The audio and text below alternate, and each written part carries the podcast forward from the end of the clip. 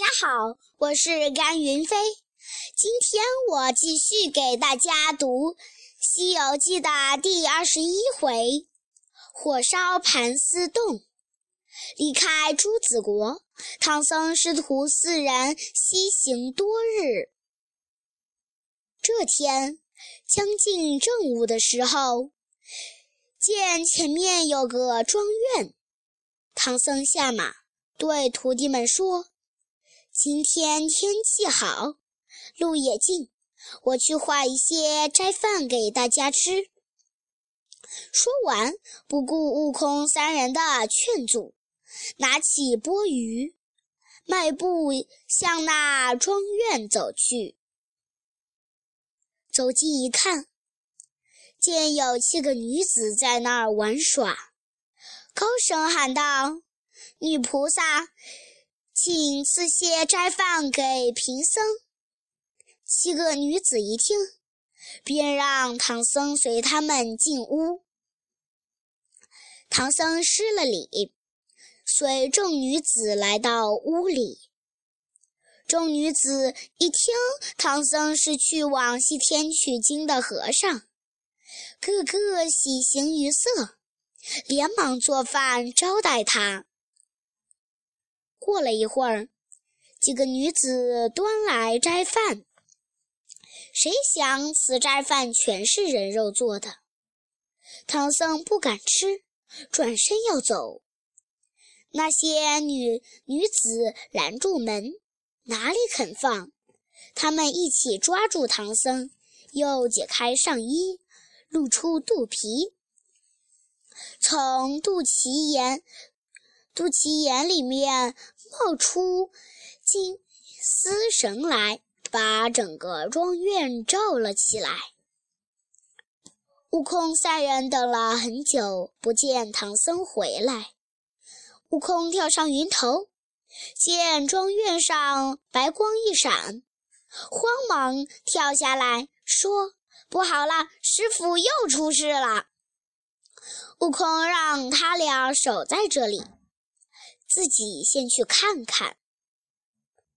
悟空来到庄院，只见那丝绳左缠右绕，好像有千百层厚，不知是何物，便把土地叫来，这才知道是盘丝洞，洞里有七个女蜘蛛精。一会儿，丝绳被收了回去，从妖洞里走出来七个女妖，说着说笑着到温泉里洗澡。悟空想，我若现再出手，把棍往这里这池里一搅，那些女妖精肯定一下子全死了。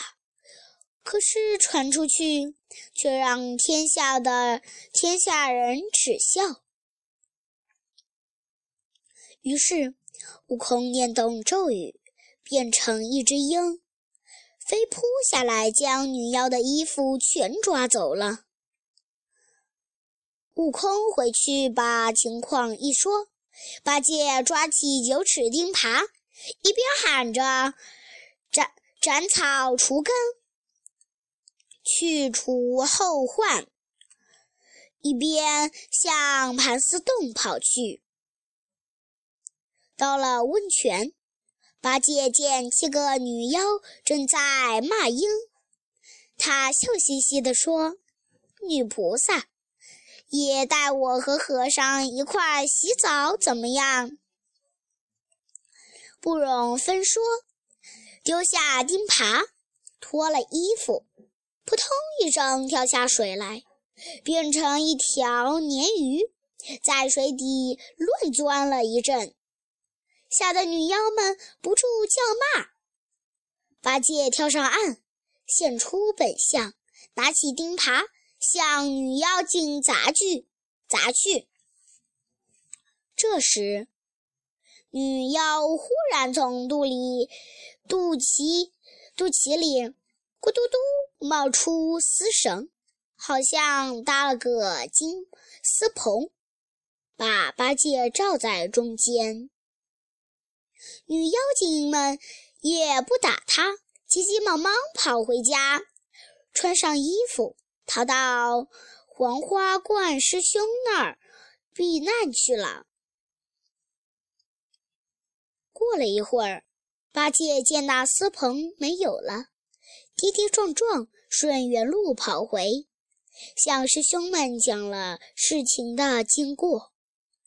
悟空一听，怕师傅有事，赶紧带八戒和沙和尚一起来到盘丝洞，救了唐僧。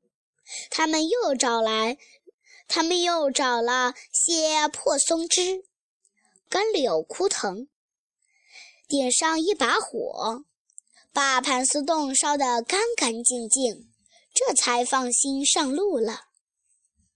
四人一路西行，走了不多远，就见一座道观，上面写着黄花观三个大字。唐僧师徒走进黄花观，看见一个道士正在做药丸。唐僧合掌高喊一声：“老神仙，贫僧有礼了。”那道士连忙丢下手里的东西，热情地招待他们。此人正是女妖们的师兄。几个女妖早就听到动静，偷偷地把师兄叫出来，把方才的事和他详细说了一遍。这道士一听，气不打一处来，取出一包秘藏的毒药，拿出十二个红枣，掐破皮，把药塞在里面。老道士 回, 的回了大厅，不一会儿，小童就献上茶来。悟空眼见，看见剩下的那碗是两个黑枣，发觉有些有问题，就要去就要与道士换，道士借口不肯，唐僧也在那里直劝。悟空只好接过茶碗。唐僧师徒三人正是又饥又渴，端起碗，一气儿全吞下肚去。悟空只在那儿捂着茶碗，眨眼间，只见三人口吐白沫，栽倒在地上。悟空大怒，把茶碗朝道士劈面一摔，扯出金箍棒就打。道士挥剑相迎。这时，七个女妖一起赶来，敞开肚皮，又做起法来，霎时间丝绳乱冒，搭起一个天棚，把悟空罩在了里面。悟空见大事不妙，急忙念个咒语，翻翻个筋斗，撞破丝棚，跳到半空，在朝下看时，整个黄花观已是白花花一片了。悟空暗自心惊，连说：“厉害，厉害啊！”悟空眼珠一转，有了主意。只见他捋下七十根毫毛，变成七十个小孙悟空，又对着金箍棒吹口吹了口仙气，仙气变作七十根有两个叉的小棒子。每个小孙悟空拿一根，喊着号，一起用力搅黄花罐。不多时，每个每个叉上都缠了一大团丝绳，从罐里面直拖出七个蜘蛛来，身躯足有巴豆大小，一个个蜷着身子，缩着头，直喊饶命，师兄救我们！可是那妖道却说要吃唐僧肉，根本顾不管七个蜘蛛的死活。悟空大怒，打死了七个蜘蛛精，就举棒杀过来。两人斗了几十个回合，倒是渐渐招架不住，便脱去上衣，抬起双臂，只见两肋下露出手露出上千只眼睛，迸射出刺眼的金光。悟空立立时慌了手脚，被困在金光里，纵身往高处一跳，却“嘘”的一声撞上金光，栽倒在地，连头皮都撞软了。悟空正发愁怎样脱身，忽然灵机一动，念动咒语，变成一只穿山甲，往地下钻了二十里，才露出头来，显出本相。悟空坐在坡上，想着师父和两个师弟，忍不住独自落泪。这时，有个老婆婆走了过来，悟空一看，原来是骊山老母。他告诉悟空，这个道士叫白眼魔君，又叫多目怪，只有紫云山千花洞皮兰婆才能制服他。悟空谢了骊山老母，一个筋斗云来到紫云山，请来了皮兰婆。皮兰婆和悟空一起来到黄花观，离得好远，就见黄花观金光四射，夺目耀眼。